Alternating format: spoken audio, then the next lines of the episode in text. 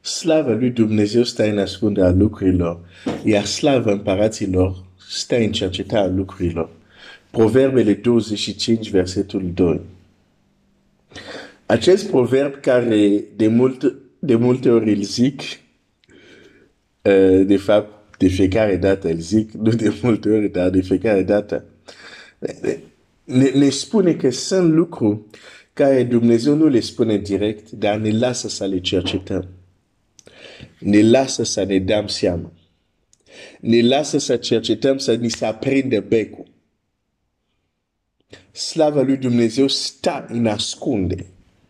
Iar slavă împăraților sunt onorați în această dimineață să vorbesc cu împărații noua creație. Dumnezeu să binecuvinteze. Slava noastră să cercetăm și să descoperim lucrurile care sunt acolo, dacă nu sunt totdeauna evidente. Aș vrea să vorbim despre când mântuirea vine din pântec. Și aici, când vorbesc de mântuire, aș vrea să vorbesc de mântuire la ter termenul general, uh, care mântuire, la ter cuvântul mântuire în general înseamnă eliberare, vindecare, ieșire dintr-o situație grea și așa mai departe. Toate astea, da, la asta mă refer, dar nu mă refer la mântuire în sensul uh, clasic, când, uh, adică mântuirea sufletului. Aici când zic mântuire mă refer la uh, la vindecare, la eliberare, la, la, la, el a ieșit din situații grele și așa mai departe. Da? Când mântuirea vine din pântec, când mântuirea vine din pântec. Am zis că soția lui Manoa, mama lui Samson, ne reprezintă în multe aspecte. Nu e așa că Scriptura este o glindă. Deci când citim Scriptura, trebuie la un moment dat să ne vedem. Dacă eu citesc Biblia și o închid și zic, nu m-am văzut, nu am citit-o bine. Că ar trebui să mă văd din Scriptură. Și nu doar într-un loc, în multe locuri. Nu doar Domnul Iisus s-a văzut în Scriptură în multe locuri. Fiecare dintre noi ar trebui să ne vedem în Scriptură și nu doar într-un loc, în mai multe locuri, în mai multe configurații sau situații. Unele mai bune, unele mai puțin bune.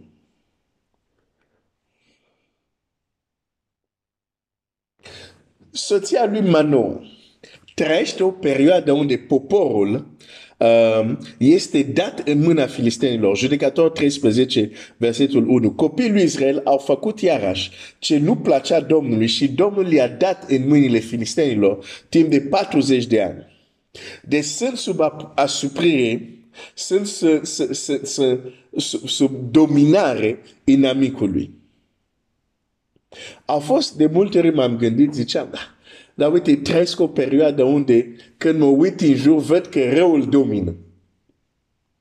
Și uneori este descurajator. Dar fii atent. Nu ar trebui să fie descurajator. Ar trebui să fie și o încurajare. De ce? Pentru că tocmai în astfel de vremuri, Dumnezeu ridică eroi. Când, când poporul Israel s-a dus prima dată în Egipt, și li s-a dat țara Gosen, această localitate unde s-au bucurat de mâncau, aveau, uh, făceau tot ce vreau să facă în perioada respectivă. Nu s-a născut Moise. Dar Biblia zice a venit un moment unde a venit la putere un alt faraon care nu-l cunoștea pe Iosif. Și a zis, hai să fim înțelept vis-a-vis de, de acest uh, fie al lui Israel. Și l-au pus în sclavie. Atunci s-a născut Moise. Ai, ai, ai, ai, ai, ai. Când Domnul Iisus s-a născut, Israel nu era în vârful puterii ei ca și împărație. Era sub stăpânire de roman. Atunci s-a născut Domnul Iisus. Deci perioadele unde poporul lui Dumnezeu nu neapărat domină, poate să fie descurajator, dar poate să fie și încurajator, pentru că în acele perioade Dumnezeu ridică, trimite anumiți oameni. Și tu ești unul din ei.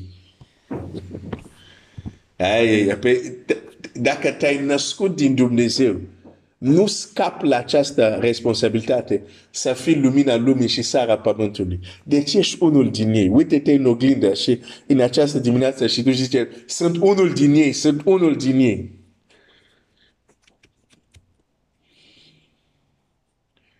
Pentru că dacă nu avem mentalitatea aceasta, nu ne putem înscrie în continuitate ceea ce Domnul Iisus a zis despre noi, înainte să, se naștem, să ne naștem din nou.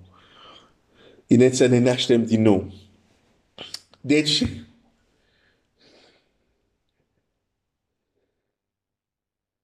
personal sunt convins, în zilele astea din urmă, unde ne întindem către sfârșit, unde mergem către sfârșit.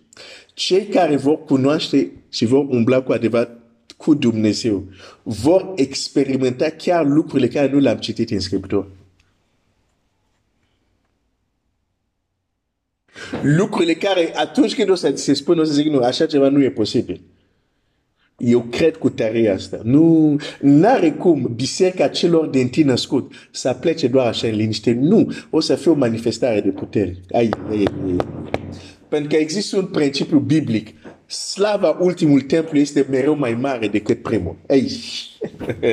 Deci ultimii născut din noi, înainte să plece, slava lui Dumnezeu care vor manifesta.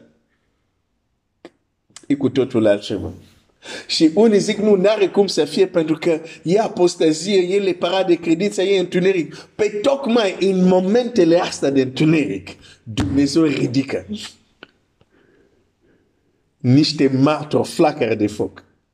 Când anume Ilie, procul de foc s-a ridicat în Israel, nu când totul era liniștit și frumos, când poporul a întors spatele și se închina la bal și Astarte.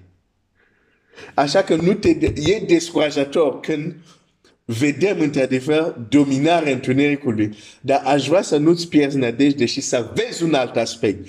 Tocmai pentru că este asta, Dumnezeu este gata să ridice femei și bărbat care să facă diferența. Și tu ești unul din ei. Du-te în oglindă, zic, sunt unul din ei. Ai, ai, ai. Cineva nu vrea să se Du-te și spune, ești unul din ei. Chiar dacă tu nu crezi, Dumnezeu a venit să lucrească în tine, nu să se ascundă. Nu să aprinde o lumină ca să o pui sub pat. Nu a venit în tine să se ascunde.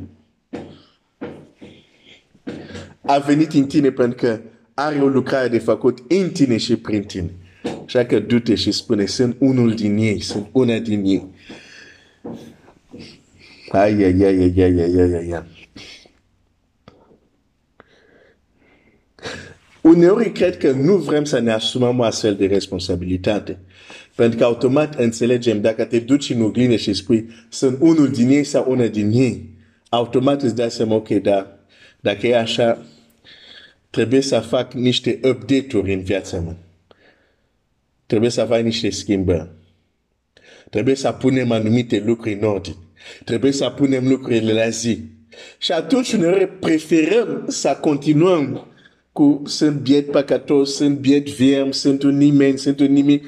Că așa nu ai responsabilitate, da? Nu, nimic nu te provoacă să schimbi ceva. Pentru că nu ai o chemare mare. Când doar te gândești la acest aspect, că sunt un nimeni, sunt un nimic. Dar când deja te uiți în oglindă, zic, sunt printre ei. Sunt unul din ei. Prin care, în timpul ăsta de dominare, Dumnezeu va lumina când tu accepti acest adevăr, automat, automat, automat, îți dai seama, ok, da, aici trebuie să, aici trebuie să schimbăm, aici trebuie să punem la zi, aici trebuie să punem ordine, ca Dumnezeu să lucreze aceste lucruri.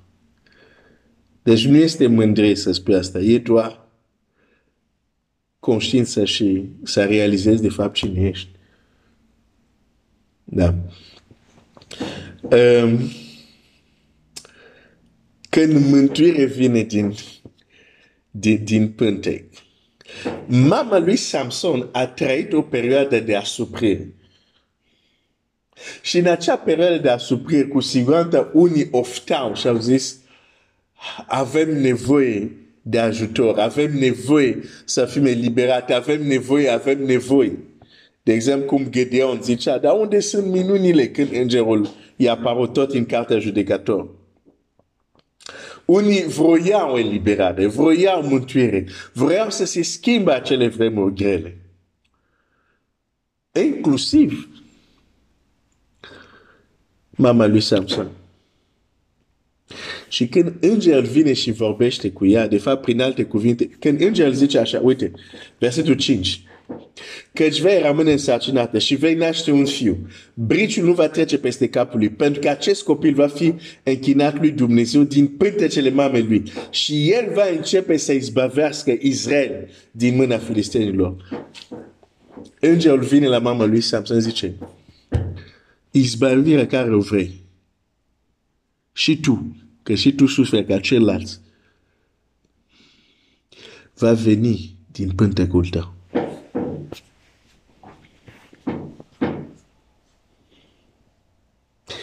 Când mântuirea vine din pântec.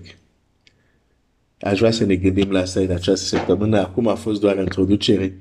Roagă-te pentru mine, Dumnezeu, să-mi da cuvânt și să mă pot exprima într-un mod care să pot să fiu înțeles și să-ți fie de ajutor. Dumnezeu să te binecuvinteze.